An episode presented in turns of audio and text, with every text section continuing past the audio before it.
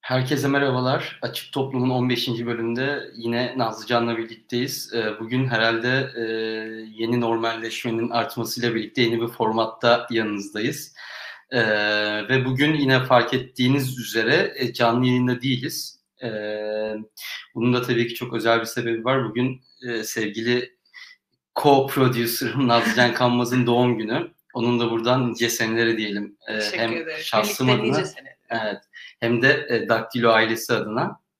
E, umarım birlikte çok güzel işler başarmaya devam edeceğiz nice senelerde. Daha özgür bir ülkede. E, şimdi bugün aslında e, yine çok bizim için önemli olan bir meseleyi konuşacağız. Ve maalesef şu sıralarda bu yayın yayına girdiğinde ne durumda olur bilmiyorum ama e, meclisten adım adım geçiyor bütün yasaları ve Türkiye'de e, hükümete çok ciddi sosyal medya kısıtlamaları veren bir yasa tasarısı, e, yetkisi veren yasa tasarısı e, devreye girecek.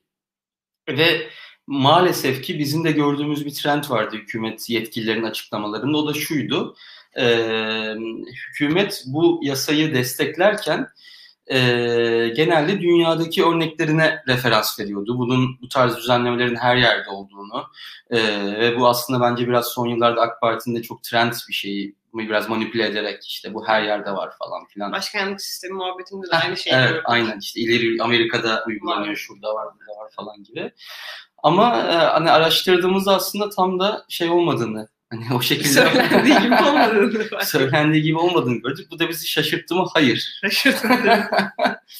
Ama özellikle tabii Nazlıcan da bu konuyla ilgili bir çalışma yapıyor zaten e, kendi üzerinde ve o, o da isabet oldu aslında bu e, Türkiye'deki gelişmelere.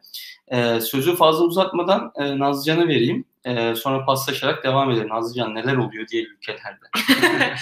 Ee, sosyal medyaların, e, yani sosyal medya araçlarının farklı yerlerde sürekli sınırlandırılması sadece Türkiye'de gördüğümüz bir trend değil. Aslında e, hem işte AB içerisinde var, Avrupa Birliği içerisinde var, hem e, Amerika'da gördüğümüz bir trend. Özellikle e, mesela işte Mahir Ünal'ın söyledikleri, söylediği şeylere baktığımız zaman görüyoruz orada aslında işte Almanya'daki düzenlemeyi esas olarak çalışmaları yürüttük falan demesinden anlıyoruz ki burada aslında tabii ki e, söyledikleri gibi baz almadıkları ama gerçekten baz aldıkları bir e, durum var. E, şimdi ilk başta biraz belki şeyden bahsedelim. Almanya'daki durumdan Hı hı. bahsedelim. Mahir Ünal'ın açıklamalarının üzerinden. E, şöyle bir şey söylemiş. Sosyal ağ sağlayıcılarının yetkili bulundurma zorunluluğu geldi. 21 milyondan fazla erişimi olan ağlar Türkiye'de temsilcilik açacak diye. Bu e, aslında gerçekten Almanya'nın şimdi şimdiden uygulamaya başladığı Avrupa Birliği'nin de e, tartışmaya başladığı alanlardan biri. E, fakat Almanya'ya getirilmiş olan yasa 2018'de geliyor ve 2018'den beri pek çok insan hakları e, kurum, kurum ve kuruluş tarafından hali hazırda çok ciddi eleştiriler almış durumda. Ve e, yanlış hatırlamıyorsam Mart 2020 Mart ayından beri Almanya e, bunu bu yasayı geri çekmek konusunda e, geri çalışmalar yürütüyor. O yüzden bu halde biz bu haldeyken yani durum bu haldeyken e, biz Almanya'nın yaptığını yapıyoruz demenin çok da bir manası yok. Ama zaten dediğin gibi AK Parti'nin e, çok yaptığı bir şey bu. Sanki dışarıda her yerde varmış gibi. Şeyde de vardı bilmiyorum hatırlar mısın? Ondan sonra içki sata- satışı yasalarında. evet, evet. Bütün evet. Avrupa'da böyle yani zaten bize niye kızıyorsunuz gibi böyle bir e, üzerinden şeyi atma, suçu üzerinden atma Ya hali da hep meşru hale getirme. Evet. Ama yani Almanya'da olan durum gerçekten sıkıntılı ve şu anda iki yıl bu yasayı e, süre, bu süreci işledikten sonra iki yıl sonrasında çok da faydalı olmadığını Almanya fark etmiş durumda. Bizim için tabii ki iki yıldan fazla sürecektir diye düşünüyorum. Bir de Almanya'da tabii yine Avrupa Birliği hukukuna tabi olduğu için şöyle bir durum da var. Orada örneğin bir ceza alan bir kurum sosyal medya şeyi gidip bunu um, Avrupa Adalet Divanı'na taşıyabilir Evet. kararları. Ve tabii ki bunu bilen Alman devleti de hani böyle bir kontrol mekanizmasının olduğunu Al- Alman devleti de bu gücünü e, Türkiye'de kullanıldığı gibi e, farklı amaçlarla kullanma yolunda daha kontrol mekanizmaları daha fazla. Ama dediğin gibi biz maalesef şey bazen şey sanıyoruz Türkiye'den işte Avrupa'da bir gelişme olduğunda bir yasa çıktığında sanki böyle tek monolitik bir Avrupa var bir yasa çıkartmaya Evet. karar veriyor. Herkes hep beraber süper diyor ama ben o yasanın çıktığı süreci de hatırlıyorum. Gerçekten bütün işte gençlik kuruluşları, muhalif partiler çok ciddi tepkiler gösterdi bu duruma. E, şu an içinde yanlış bilmiyorsam pratikte zaten o senin dediğin gibi o tartışmalar bitene kadar pratikte uygulanmıyor bu evet. yükümlülükler ya da pratikte bu gücünü kullanmıyor henüz devlet. Çünkü hala tartışmaya açık bir evet. E, karar. Ee, ve e, zaten onun dışında da Türkiye ile karşılaşma noktasında çok hani çok adil bir karşılaştırma Evet çok adil bir karşılaştırma değil. olmayacak ama yine tipik olarak şey demek istemiyorum. Yani Almanya yapıyorsa işte şeydir onlar doğru uygular falan yani öyle demek istemiyorum. Orada da tabii ki evet. bütün dünyada olduğu gibi karşıyız bu tarz yükümlülüklere e, ve devlete verilen bu güce. E, bunu eklemek istedim sadece. Güzel. Bunun ötesinde e, şöyle bir durum var. İşte sosyal Mahir Ünal'ın yine söylediği gibi sosyal ağlarda bir muhataplık sorunu var. Yani e, bir işte kullanıcı burada işte problemli sayılabilecek bir içerik ürettiği zaman burada karşılığında birbirleri muhatap almak, almaya çalışıyorlar. Türkiye'de bu yapmaya çalıştıkları işte TC kimlik numarası ile girilsin gibi böyle işte saçma sapan uygulamalarla karşındaki insanı bir kişiyle eşleştirmeye çalışıyor. Yani belli bir gerçek biriyle eşleştirmeye çalışıyor. O yüzden bu işte isimsiz hesaplar ya da gizli hesapların varlığını yok etmeye çalışıyor. Bunun olmayacağını fark ettiği zaman işte 1 milyondan fazla kullanıcısı varsa Türkiye'de bir e, ofis açmalı. Ona göre vergisini algısı falan filan. Ona göre bir karşısına bir muhatap almaya çalışıyor. Bu e, yani pek çok ülkede yapılan bir şey gerçekten. Dediğimiz gibi yine Almanya'da olan bir şey. Aynısını Amerika bir şekilde yapmaya başladı. Ama aslında Türkiye'nin buradaki kendi spesifik problemi e, Twitter'ın geçen aylarda yapmış olduğu bu 180 bin tane bot hesabın silinmesi ve yok edilmesi durumundan oldu. Yani bot hesap diyerek de yumuşatmayalım. Ak, çoğu aktrol tabii, işlevi tabii, tabii. gören yani, yani hükümeti... Kesinlikle evet. öyle zaten. Bir de bu işte 180 bin hesaptan e, hiçbiri işte Amerika'dan falan değil. Bütün hesaplar Rusya, Çin ve Türkiye'den de. Türkiye aslında bu üç ülke arasında en küçük ülke olmasına rağmen en çok bot hesabı silinen ülke oldu. Buradan da zaten aktörlerin e, işinin olduğunu görüyoruz. İşte AKP'nin burada kendine doğru bir e, bir yarası var. O yüzden bu yarayı bir, bir yandan dindirmek için diğer insanların erişiminde kısıtlamaya çalışıyor diyebiliriz. Yani yoksa AKP'nin bu konuda ciddi bir hassasiyeti olduğu gibi bir durum yok. Bir de şöyle bir durum da var. Ee, dünyadaki örneklere baktığımızda, şimdi biz kendi yaptığımız çalışmalarda da özellikle işte İngiltere, Almanya birazdan bunlara daha ayrıntılı geliriz ama e, genelde e, daha günümüzdeki e, siyasi kaygılara uygun şekilde azınlıkları, işte nasıl desem eşcinsellere uygulanan shaming'i, baskıyı, e, baskıyı e, ırkçılığı bu tarz durumu engellemeye yönelik bir amaçla yapılıyor bu tarz e, hamleler. Ama biz Türkiye'de örneğin e, ne bileyim Suriyelilere ya da farklı etnik gruplara yapılan ayrımcılıklarda bu tarz mekanizmaların devreye gireceğini açıkçası pek düşünmüyoruz yani. E, tam tersi yine güçlüyü, devleti, kadri mutlak devleti koruyacak bir e, işleyiş olacağını görüyoruz ve e, benim aslında bu yasayı gördüğümde hani biz diğer yayınlarda da seninle çok konuştuk. Tabii ki bilgiyi alma şeklimiz kamusal alan kavramı değişiyor belki sosyal medyayla birlikte. Çünkü eskiden televizyon ve gazete, sayılı televizyon ve gazete üzerinden yürüyen bu kamusal tartışma platformu şimdi çok bağımsızlaştı ve kontrol edilmesi zorlaştı. Devletlerin buna bir yerde müdahale etmesi beni hani liberal perspektiften bakan insanlar olarak şaşırtmıyor bizi evet. açıkçası. Ama hani buna da sessiz kal kalacağımız anlamına gelmiyor.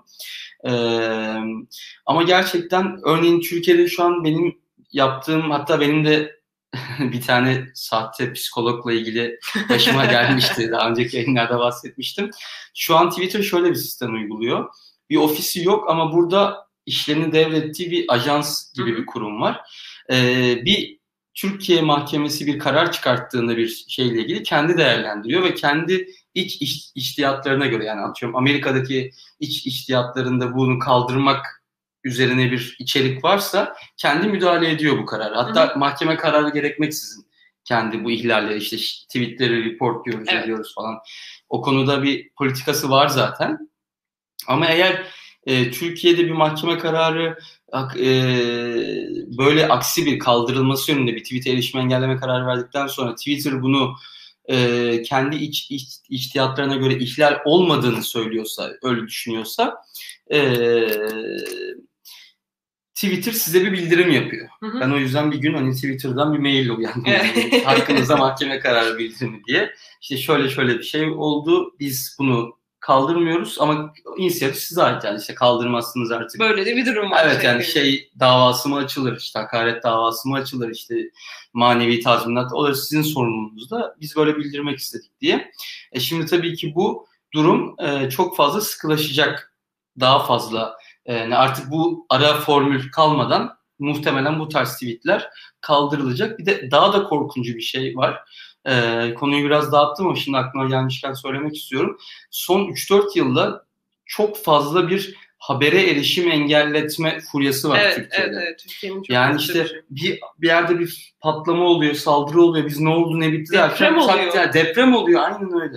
Çok doğru söylüyorsun işte en ufak bir şeyde yani AK Partili bir bakanla ilgili ya da AK Parti'ye yakın bir vakıfla ilgili bir skandal ortaya çıkıyor hemen erişimi engelletme. İşte Kızılay'la ilgili meseleyi de hatırlıyorum. ben. Evet, evet, evet. Beni son zamanlarda en çok öfkelendiren meselelerden bir tanesi Kızılay'ın Ensar Vak- Vakfı'na yaptığı bağış sonrası ona erişim engelleme geliyor. Zaten bu ofis ortamı olmamasına rağmen Türkiye'de bu sosyal platformlardaki meseleler çok ciddi şekilde baskılanıyor Türkiye'de.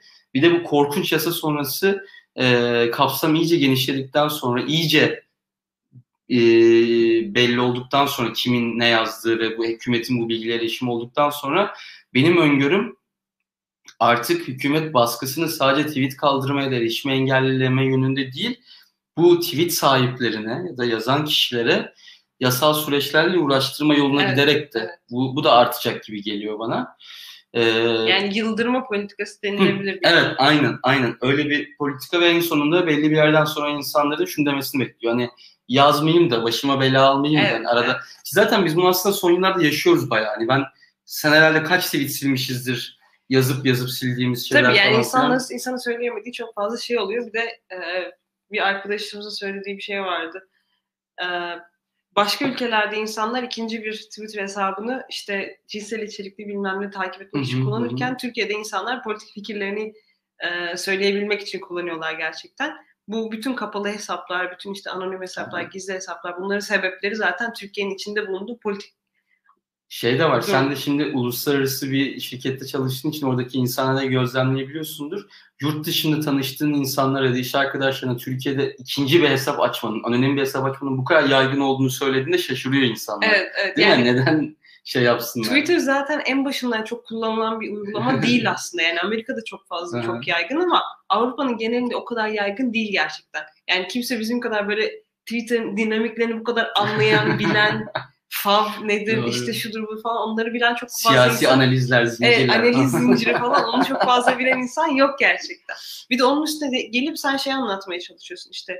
e, benim böyle bir hesabım var. Benim bir tane daha hesabım var bu arada. Çünkü bu öbür hesabımda işte bilmiyorum hükümet karşı şeyler söylüyorum. Belki işte edepsiz şeyler ya paylaşıyorum da falan. ileride beni iş bulmamı engelleyecek, adıma Evet. kullanılabilecek şeyler. Hani hiç böyle absürt ya da ne bileyim eee, genel anlamda bir garip bir şey yazmasam Yani da garip- risk almamak adına. Garibin ötesinde insanlar ya fotoğraf çektirirken eğer masada içki varsa onu Doğru, kaldıran, doğru.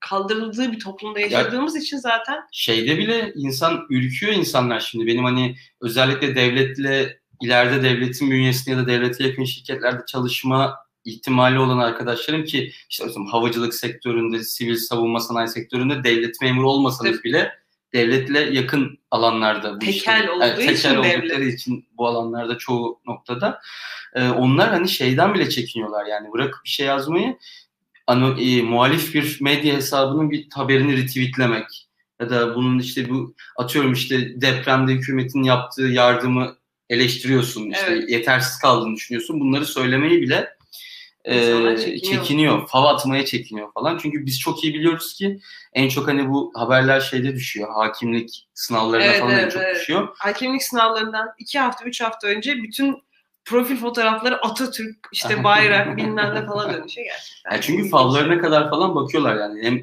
Facebook'ta, Instagram'da Evet. kimler takipleşiyor, şey yapıyor. Ee, şimdi artık herhalde bu manuel olarak bakmaya gerek kalmayacak bu tarihsiz yasa sonrası. Muhtemelen kimlik bilgisi de zaten hani hangi E-Devlet'ten Evet. favlarını görmeyecek. E-Devlet'te gerçekten öyle. Çok tarihsiz. Ee, çok e, şimdi de, şey yapalım dünyadaki gelişmelere Biraz devam edelim. Şimdi ama bu parantezi de açmak gerekiyor. iyi oldu açtığımız. ee, şöyle bir şey var. ABD, e, Avrupa Birliği içerisinde yine buna benzer bir e, yasa tasarısı var. Hı hı. Ee, adı Digital Services Act olarak geçiyor. Bu yasada yapılmak istenen aslında e, bizde Türkiye'de yapılan mesela işte Mahir Ünal anlattığı kadarıyla e, eğer sakıncalı bulunan bir içerik üretildiyse ve bu içeriğe karşı işte bir işte uyarı metni çıktıysa bilmiyorum neyse nasıl yapacaklarını bilmiyorum açıkçası. 4 saat içerisinde kaldırılması gerekiyor. 24 saat içerisinde işte farklı idari işlemler başlıyor. Ee, şeyin yapmaya çalıştığı, Avrupa Birliği'nin yapmaya çalıştığı ise bundan da öte e, bir post girilmeden önce bir içerik üretim yani sonuçlanmadan önce e, bu işte sosyal medya ağlarının bir filtre uygulaması. Yani şu, şu anlama geliyor. Eğer diyelim ki atıyorum e, senin yazmaya çalıştığın post içerisinde e, antisemitizm gibi görünebilecek bir şey varsa Hı hı. o post zaten direkt olarak çıkmıyor. Ama şöyle bir şey var. Bu e, şeyleri Yani aslında filtreleri- bu sorumluluğu şirketlere atıyor gibi. evet yani normalde mesela işte sosyal medya ağları aslında kamusal alan olarak e, Hı hı. tanımlanıyor sürekli şu anda hala içinde bulunduğumuz e, yasa düzeni içerisinde yani Türkiye'de de Avru- Avrupa Birliği'nde de Amerika'da da aynı şekilde ve e, eğer bu buradaki işte yani normal sen, ben gidip sokağa çıkıp antisemitizmle ilgili bir şeye bağırdığımda nasıl polis gelip beni alıyorsa Hı hı. yine Hı aynı şekilde orada bir şey olduğu zaman işte e, güvenlik güçlerinin ya da işte kollarının bir şey yapıyor olması gerekiyor. AB'deki bu yasa bu e, ne diyeyim bu sor- zo- e, sorumluluğu kendi üzerinden alıp şirketlerin üzerine atıyor. Bu filtreler sayesinde direkt zaten işte e, nefret iç- söylemi içe- içeren ya da zararlı söylemler içeren şeyleri hiçbirini postlamıyor. Hı hı. Burada şöyle bir sıkıntı var. İlki biraz daha pratik bir sıkıntı. Ee, bu postları zaten e, şeyler yani filtre aslında bir insan filtresinden geçmiyor. Facebook'un kendi üretmiş olduğu filtreden geçecek. Ve bu filtrenin içerisinde çok fazla aslında hiçbir e, nefret söylemi ya da sakıncalı bir söylem barındırmayan pek çok post aynı zamanda e, bir şekilde ortadan kaybolmuş olacak. Bunu Facebook ilk başta şeyde denedi. Bu koronavirüsün ilk başladığı zamanlarda Mayıs ayında içinde COVID-19 geçen kısımları yani içinde 3 kereden fazla COVID-19 geçen postları direkt yok etti mesela. Daha sonra insanlar neden olduğunu anlamadı. Böyle bir uygulama daha önce yoktu zaten. Ee, ve bu uygulamadan sonra insanlar çok fazla tepki gösterdiği için geri çektiler. Ama aslında şu anda yapmaları gereken yani eğer Avrupa Birliği'nden de bu yasa tasarısı geçerse e, bütün Avrupa Birliği ülkelerinde bu filtrelerin uygulanması gerekiyor. Dediğim gibi yine e, yani devlet kendisi uğraşmak istemediği, kendisi Hı hı. getirmek istemediği bu güvenlik bariyerini başka şirketlerin üzerine atıyor ki bir yerden sonra günah keçisi kendisi olmasın. Diyecek ki işte Facebook böyle yapıyor, Twitter böyle yapıyor, Instagram böyle yapıyor ama aslında bunu yapması gereken kişi ya da kurum değil, devlet ol, devletin kendi organları olması gerekiyor.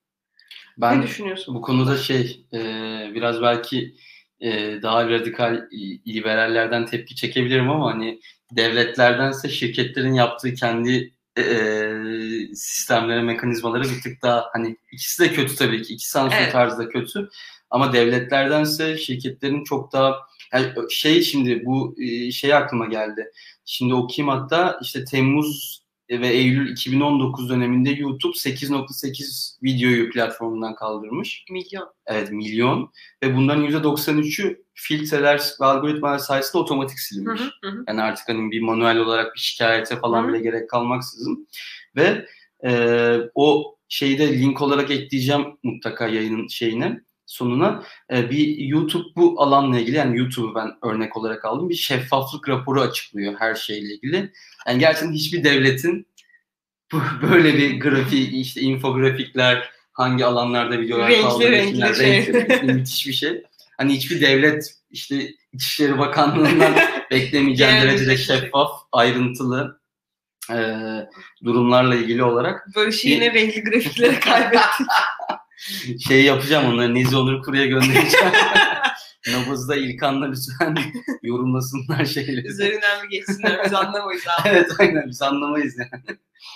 Ee, aynı dönemde Facebook'ta e, 30 milyondan fazla içerik konusunda harekete geçilmiş.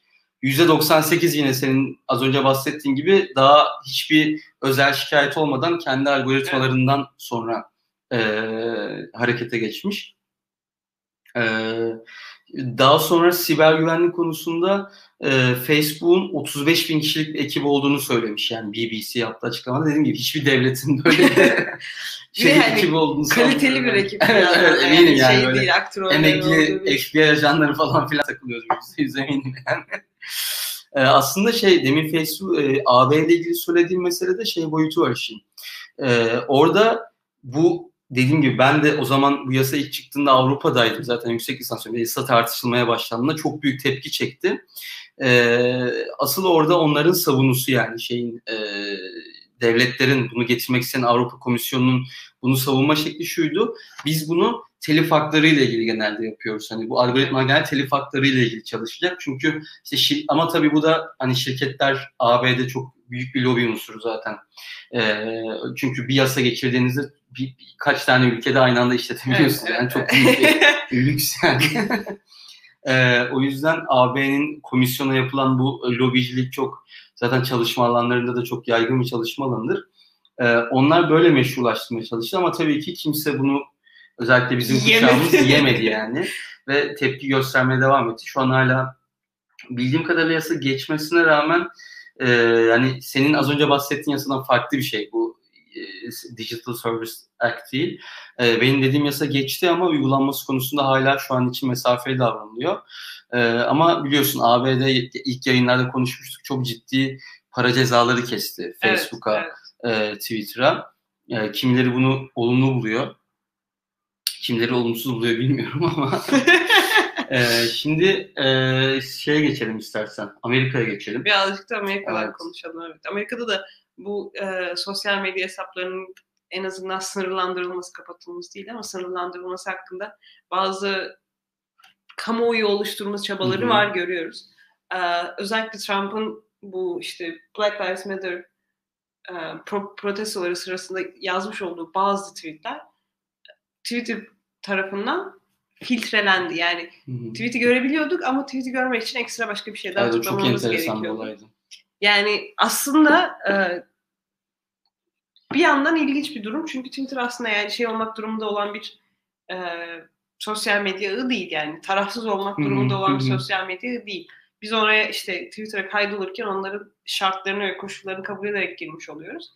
Aynı şekilde Trump da Amerikan başkanı olup olmamasının önemi yok. Aynı şekilde kabul ederek girmiş olduğu için e, gene küçük bir libertaryenlik böyle içinden şey yapıyor. e, yani şirket olduğu için kendi kararlarını verebilir tabii ki sonuçta. Buraya girmiş olan insanların buna uymuş olması gerekir. Ya da en azından bilerek e, bunun par- parçası olmuş olması gerekir. O yüzden orada bir sıkıntı yok aslında. Araya gideceğim. Ben yani sen daha iyi bilirsin. Bu şey vardı sana bir tweet'i işte ekstra bir şey yaparak görme Hı-hı. olayı vardı. Bir de Galiba Twitter onu ilk kez Amerika deniyor. Şu an Türkiye'de yok. Şüpheli bilgi paylaşıldığını düşündüğü tweet'e bir uyarı gibi bir şey koyuyor.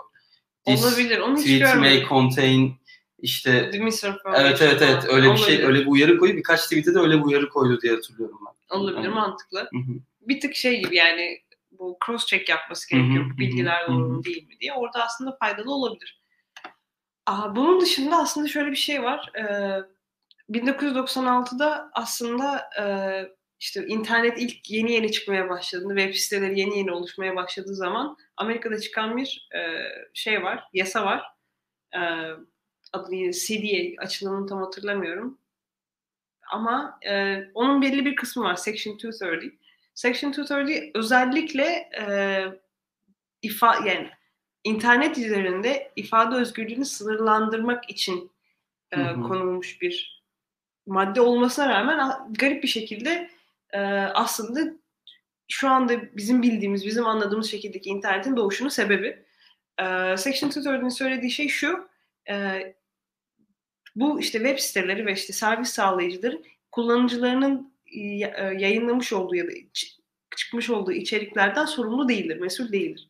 Bunun ilk baştaki çıkma sebebini şu an biz de bilmiyoruz 96'da çıkmış olduğu ama dediğimiz gibi işte YouTube, Facebook, Twitter, Instagram gibi yerlerin olmasının şu anda bizim bu, tarz büyük sosyal medya ağlarına sahip, sahip olabilmemizin sebebi aslında özellikle Amerika'daki bu e, madde. Bu maddenin bize sağladığı şöyle bir durum var. E, öncelikle işte bu sosyal medya kurumları ya da kurum değil de sosyal medya şirketleri, ağları e, kendi üyelerinin içinde bu söylemiş olduklarından mesul olmadıkları için çok ciddi bir yasal şeyden kurtarıyor hı hı, bu hı, şirketleri. Yani çünkü ortada bir şirket var ama günde milyonlarca tweet atılıyor. Bunlardan sadece yüzde birini bile birileri şikayet etmeye başlasa Twitter'ın gerçekten başından aşkın evet. bir e, yasal yükü, yani yükümlülüğü iki, ortaya ikinci çıkıyor. bir devlet gibi bir bürokrasi gibi evet, bir şey kurması evet, lazım evet. kendi kendine. Ve işte bu zaten Section 230'nin tekrardan iptal edilme konuşmasının ya da bu tarz bir kamuoyu oluşmasının tek sebebi Trump'ın işte son zamanlarda bazı tweetlerinin işte e, nefret söylemi içerdiği hı hı. falan filan e, sebepleriyle üzerine bir filtre uygulanması. E, şu anda içinde bulunduğu durumda yani Section 230'nin içinde e, hala yürürlükte olduğu süreç içerisinde sosyal medya ağları aynı şekilde bir kamusal alan olarak kabul ediliyor. Hı hı. Ancak e, eğer böyle bu e, madde kaldırılırsa bunlar tamamen özel alanlar olmuş oluyor. Ancak yine de özel olmasına rağmen devletin istediği şekilde e, kendi yasalarını uygulayabileceği sanki e, bunu yazanın, bu, bu içeriği üretenin Twitter, Facebook muşçasına onları tekrar işte hı mahkemeye taşıyabileceği bir ortam haline getiriyor. Bunun bize getirisi yani e, işte devletler tabii ki bu sosyal medyalarını kabul, kontrol etmeye çalışıyorlar. Ancak bunun da ötesinde bir şey var. E, genel olarak bir egemenlik sıkıntısı var. Hı hı. Tam neden olduğunu anlayamadım. Yani mesela şeyin de söylediği bir şey var. E, Mahir Ünal'ın da söylediği bir şey var. Dijital dünyanın egemenlik hakları. Yani dijital ya da internet e, içinde bulunduğumuz internet e, diyeyim e, çok aslında demokratik bir şekilde ilerliyor. Yani internete erişimi olan herkesin söz söyleme hakkı eşit. Burada da aslında devletlerin normalde alışık olmadığı bir egemenlik durumu söz konusu. Şeyin de söylediği gibi işte Mahir Ünal'ın da söylediği gibi işte dijital dünyanın egemenlik haklarını savunan bir muhalefet anlayışıyla karşı karşıyayız diyor. Bu ülkenin siber haklarını korumak için mücadele ediyoruz. Yani ülkenin siber hakkı diye bir şey ben gerçekten daha önce duymadım. Türkiye'nin siber güvenliğini Cumhurbaşkanımız tek başına mı gösterecek? bir tane meme var ya asker böyle duruyor buradan oklar geliyor falan. Cumhurbaşkanımız bizim siber haklarımızı Siber güvenlik hakkı çok güzel bir tabir gerçekten. Yani hayatımda gördüğüm bir şey değil. Çok manasız da aslında düşündüğün zaman. Ee, tabii dediği gibi işte mağdurların önüne geçmeye çalışıyor işte bilmem ne falan filan ama bunu zaten şu anda hali hazırda yapabiliyorken bunun üzerine tekrar yeni bir koruma kalkanı yaratmanın e, korkudan başka bir açıklaması yok benim için. Evet, e, herhalde bütün olayın özeti korkuyorlar. Korkuyorlar. Öcü gibi korkuyorlar Z kuşağının sosyal medya kullanımından. Evet. Ama tabii ki biz bütün yayınlarda da söylüyoruz bu e, hükümetlerin korktuğu için bir şey yapması otomatik olarak bize bir rahatlık ve e, işte bak korkuyorlar demek ki onları korkutan şey dememeli. Çünkü bu tarz baskılar işe yarayabiliyor. Evet yani işe yarıyor gerçekten. evet işe yarıyor yani. Ben şeyi hatırlıyorsun Wikipedia kapandığında evet biz sıfır Wikipedia'ya giriyorduk evet, ama en sinir olduğum tavırdı yani. Ama hani bu senin içinde bulunduğun durumu iyileştirmiyor. Yani evet yani. şeyi çözüyor. Yani semptomu çözüyor olabilir ama hastalığın bir çözümü değil aslında. Ee, o yüzden e, çok ciddi bir şekilde bu tabii ki hem şahsım adına hem Nazlıca adına hem Daktilo 1984 ailesi adına bu yasayı emeği geçen herkesi, bu yasada emeği geçen herkesi şiddetle kınıyoruz. şiddetle kınıyoruz ve umuyorum e, en kısa sürede e, şu an dediğim gibi bu saatlerde geçiyor meclisten ama en kısa sürede artık e, demokratik şartlar çerçevesinde geri alınmasını, e, bu şartların, yasakların kaldırılmasını destekliyoruz. Ee, bugün biz de bu programda e, özellikle Almanya, Avrupa Birliği e, ve Amerika başta olmak üzere benzer e, çalışmalar yapan sistemleri özetlemeye çalıştık. Ve gördük ki aslında ne kadar biz e, yasalarımızı meşrulaştırmak için o ülkeleri örnek göstersek de aslında yapı olarak aynı yasalar değil. E, yine bu tarz filtreleri desteklemesek de herhalde Nazlıcan'la birlikte bir liberal olarak e, diğer ülkelerdeki ne kadar spesifik olduğunu bu e, getirilen filtrelerin spesifik durumlar için nefret söyleme ve azınlıkları korumak için e, korumak adına getirildiğini farklı amaçlarla kullanılsa da görmüş olduk. Türkiye'deki yasa bununla karşılaştığında inanılmaz genel kalıyor, inanılmaz muğlak kalıyor ve hükümete çok fazla güç veriyor. Biz zaten ee, muğlak yasalardan doğru nasibini almış bir ülke olarak. Aynen öyle. Ee, var mı eklemek istediğim bir şey Nazlı? Yok. Ben sadece şeyi söylemek istiyorum. Bu siyah beyaz fotoğrafların challenge accepted kısmının ne kadar çok e, yankı bulduğunu gördük. Hı hı. Bu bugünlerde özellikle daha çok görüyoruz. Beni çok mutlu ediyor bir kadın olarak. Aynı zamanda Türkiye'li yani Türkiye'den gelen bir kadın olarak böyle bir e, akımı başlatabilmiş olmamız beni gerçekten çok gururlandırıyor bir yandan da. O yüzden onun ondan bahsetmek ve onu da birazcık yüceltmek evet, istedim. Evet bu arada gerçekten ben de e, hani sen de eminim öylesin seri like atmaktan parmaklarımız evet, sürekli tık tık tık yoruldu. Gideriz. Beni de çok mutlu eden ve çok katılmasını açıkçası beklemediğim insanların e, çok güzel hashtaglerle, çok güzel açıklamalarla ne kadar bilmiş. Jessica Biel'den bahsediyorum. Hayır, kendi çevremden bahsediyorum şu an. Ee, çok destek olduğunu gördüm ve özellikle şey de herhalde çok kısa madem konuyu açtın. E, şirketler de Türkiye'de sessiz kalmadı bu evet, İstanbul evet. Sözleşmesi meselesinde. Koç Holding, Sabancı Vakfı, 2-3 e, tane daha şu an adını unuttuğum şirket e, bu konularla ilgili ne kadar bu sözleşmenin tutulması, savunulması gerektiği ilgili açıklama yaptı. Biz de geçen hafta yeterince zaten burada sinir krizi geçirdik şeyle ilgili. Nasıl buna karşı çıkılabildiği ile ilgili. E, o konuda da umarım olumlu gelişmeler olur ama gerçekten bu tarz dayanışmalar, bu tarz birliktelik olma hissi e... Acaba ülkemizde demokrasi olabilir mi? Acaba birlikte yaşamak mümkün olabilir mi? İyi bize hatırlatıyor. Ee, tekrar bütün bu anlamda dayanışan insanlara da buradan selamlar, sevgiler gönderelim. Ve tekrar hem şahsım hem de Daktilo 1984 ailesi olarak Nazlıcan Kanmaz'ın doğum gününü kutlayalım. Ee, ve nice seneleri dileyelim, nice birlikte seneleri dileyelim.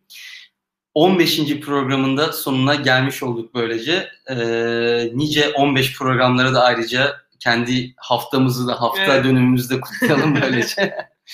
ee, umarım nice programlarda birlikte oluruz ve e, daha tatlı, daha güzel, e, daha e, yine hükümet neyi yanlış yaptı konsepti, neden e, yanlış bir şey yapıyor, neden özgürlüklerimiz kısıtlanıyor konsepti dışında şeyler konuştuğumuz e, konularla birlikte oluruz diye düşünüyorum deneysel bir program yaptık yan yana olarak. Ne kadar ben kadrajdan çıktım konuşurken onu bilemiyorum. o yüzden de e, o tarz aks aksaklıklar dolayısıyla da affola diyelim. E, bunu arada yapmaya çalışacağız yani bize çok daha keyifli oluyor böyle yakın olunca. E, herkese sevgiler, selamlar ve haftaya görüşmek üzere diyelim. Çok teşekkür ederiz biz dinlediğiniz için. Görüşmek üzere.